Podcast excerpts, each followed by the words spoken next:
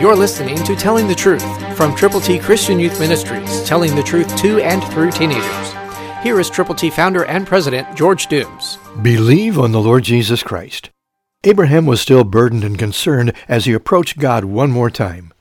Genesis 18:32 New King James says, "And he said, Let not the Lord be angry, and I will speak but once more. Suppose ten should be found there. And he said, I will not destroy it for the sake of ten. Just ten righteous people is what Abraham was asking God to save. And yet he had not found ten, at least not that Abraham knew.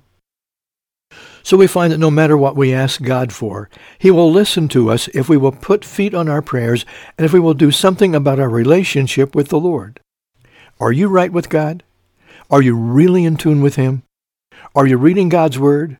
Are you listening to what God has to say to you? The story of Abraham and God is a true story. It really happened, and all of the Bible is totally true.